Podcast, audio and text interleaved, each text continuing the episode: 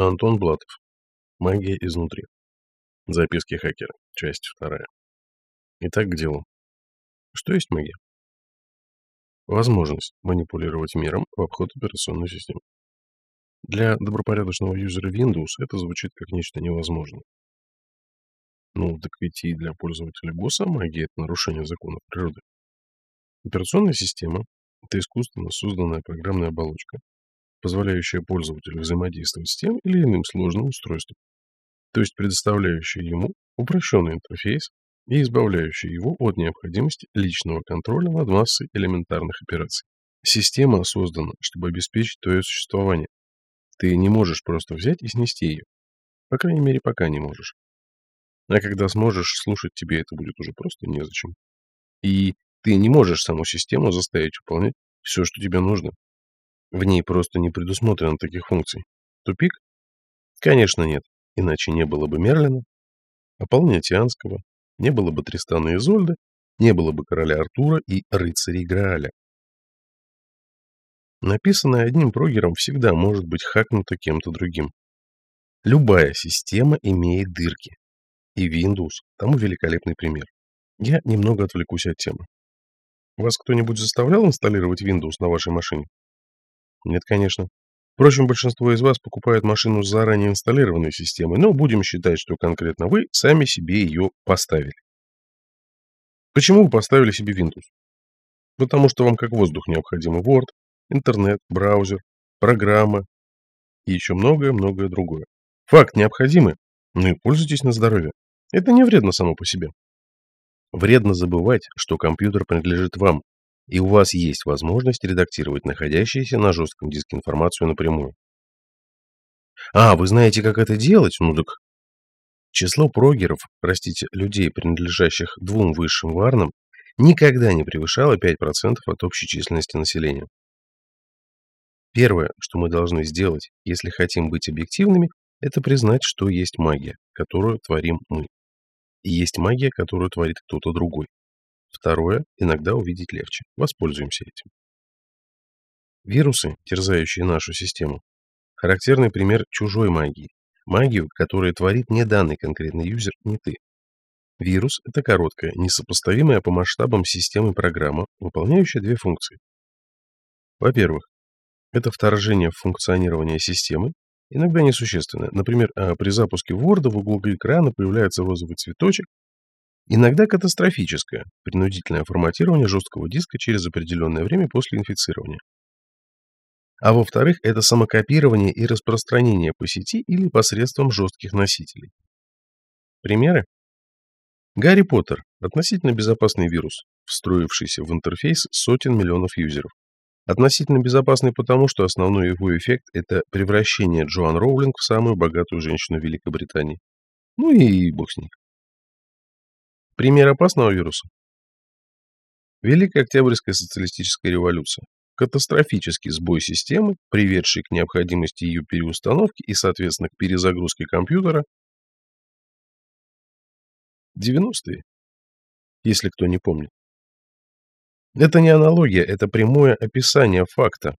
В начале 20 века был написан опаснейший вирус, очень быстро захвативший существенную часть сети.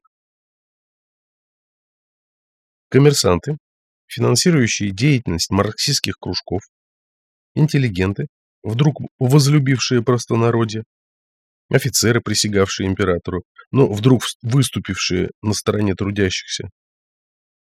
Это конкретный сбой системы, инициированный вторгшимся вирусом. Вы продолжаете давить на клавиши, думая, что управляете своим персонажем, а нарисованный человек на мониторе вдруг начинает совершать совершенно иные действия. Отметили ключевую фразу?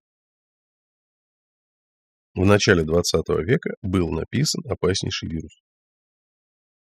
Прошу прощения, цитирую сам себя, просто так удобнее. Как создаются вирусы? Очевидно, что вирус невозможно написать.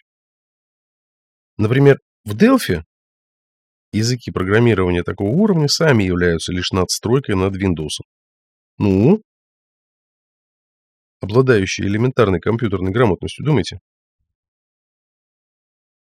Вирусы пишутся в машинных кодах.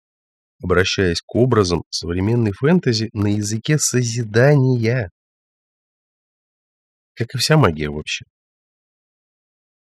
Итак, магия – это возможность манипулировать миром в обход операционной системы. Оглядываясь на сакральную традицию, я могу предположить, что существует три уровня погружения в магию. Три уровня владения силой. Три уровня умения видеть путь. Уровень первый. Я отдаю себе отчет в том, что существует операционная система, стоящая между мной и реальным миром. Я практически ничего не могу с ней сделать, но я понимаю, что взаимодействую лишь с интерфейсом, что моя жизнь лишь картинка, нарисованная монитором, и он рисует ее, следуя указаниям системы, а вовсе не моим. Это знание стоит многого. Как минимум, я в любой момент, почуяв неладное, могу выдернуть из гнезда сетевой кабель, вырубить комп и позвонить знакомому системщику. Это возможность – краеугольный камень свободы. А еще это знание подразумевает возможность сознательной переустановки программного обеспечения. Да, ПО, которым пользуется, например, христианин и последователь Синто, кардинально отличаются. Разные принципы управления. Разные наборы допустимых функций. Windows и Unix. Я могу выбирать. Уровень второй. Я отдаю себе отчет в том, что существует операционная система, и я знаю, что есть возможность работать в обход нее. Возможность взаимодействовать с компьютером напрямую. Я не могу делать это сам. Мне требуется соответствующее программное обеспечение, которое создают, создали когда-то профессиональные программисты. Это программы, запускаемые из-под операционной системы, но позволяющие реализовывать функции, которые в данной системе не предполагаются. Утилиты. Простейший пример – прога для дефрагментации жесткого диска. Да, вы пользуетесь обыденным интерфейсом Windows, но щелчок мыши и нет больше никаких придуманных папок, ярлычков, окошек, и работа уже идет непосредственно с нолями и единицами в ячейках памяти.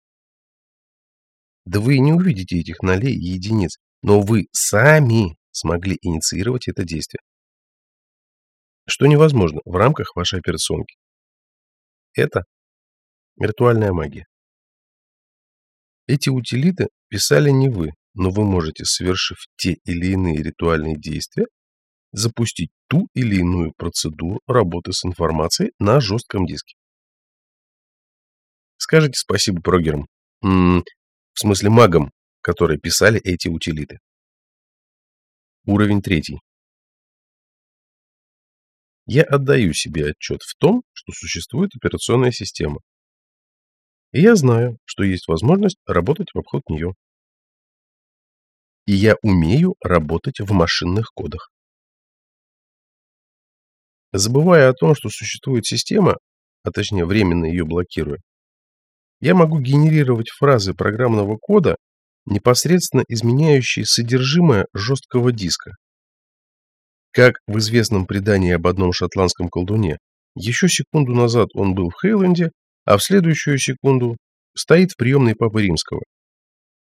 И снег не успел растаять на его берете.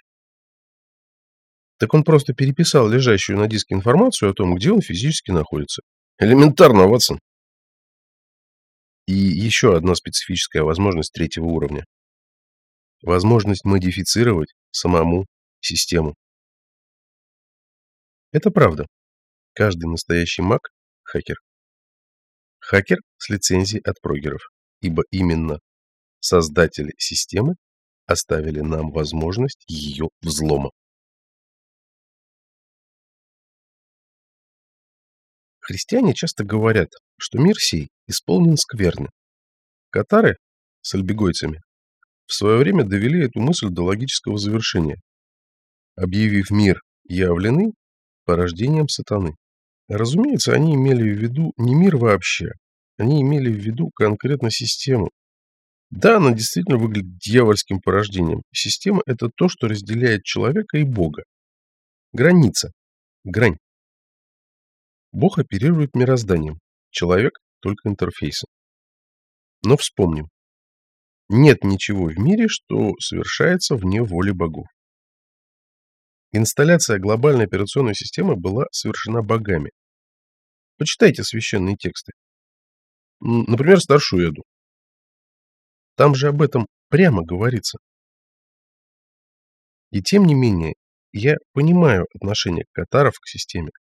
Сломать интерфейс, выйти на уровень программирования в машинных кодах – вот их идея. И идея тамплиеров, хотя исторически связь и тех, и других не доказана. Но и те, и другие ошибались. Время программистов пришло. Пришло время хакеров. Это не обидная для нас характеристика. Нас некому было учить. Никто не объяснял нам, как произносить слова и фразы на языке созидания, вкладывая свою волю в машинные коды. Прекрасно и радостно читать у Урсулы Легуин рассказ о том, как молодому неопытному магу приходит умудренный старец, предлагающий ему знания ассемблера, языка, на котором можно переписывать мироздание. Но кому-нибудь из вас, дорогие слушатели, приходил ваш личный учитель с языком созидания на блюдечке с голубой каемочкой? Ко мне, увы, нет.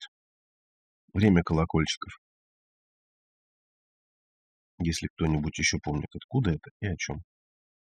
Впрочем, мне еще повезло. У меня были учителя, показавшие мне абстрактность системы, научившие меня пользоваться утилитами и показавшие мне ресурс, с которого их можно скачивать. Но самое, как полагаю, главное из того, что мне в свое время показали, это возможность общения в машинных кодах, минуя посредничество системы. Уникальная, конечно, возможность, редко реализуемая и тем не менее. Откровенный разговор с другом, когда неожиданно прорываются смыслы, до того бывшие закрытыми для вас обоих, разговор с любимой, когда вдруг оказывается, что слово «люблю» совершенно не обязательно произносить вслух, это речь на языке созидания, прога, написанная в машинных кодах, взлом системы, прорыв через интерфейс. Общение напрямую, человек с человеком, это возможно. Да, это случается нечасто. Ну, так и магия и явление отнюдь не повсеместное. В любом случае, это дырка в системе, намеренная, оставленная нам создателями. Это возможность взлома.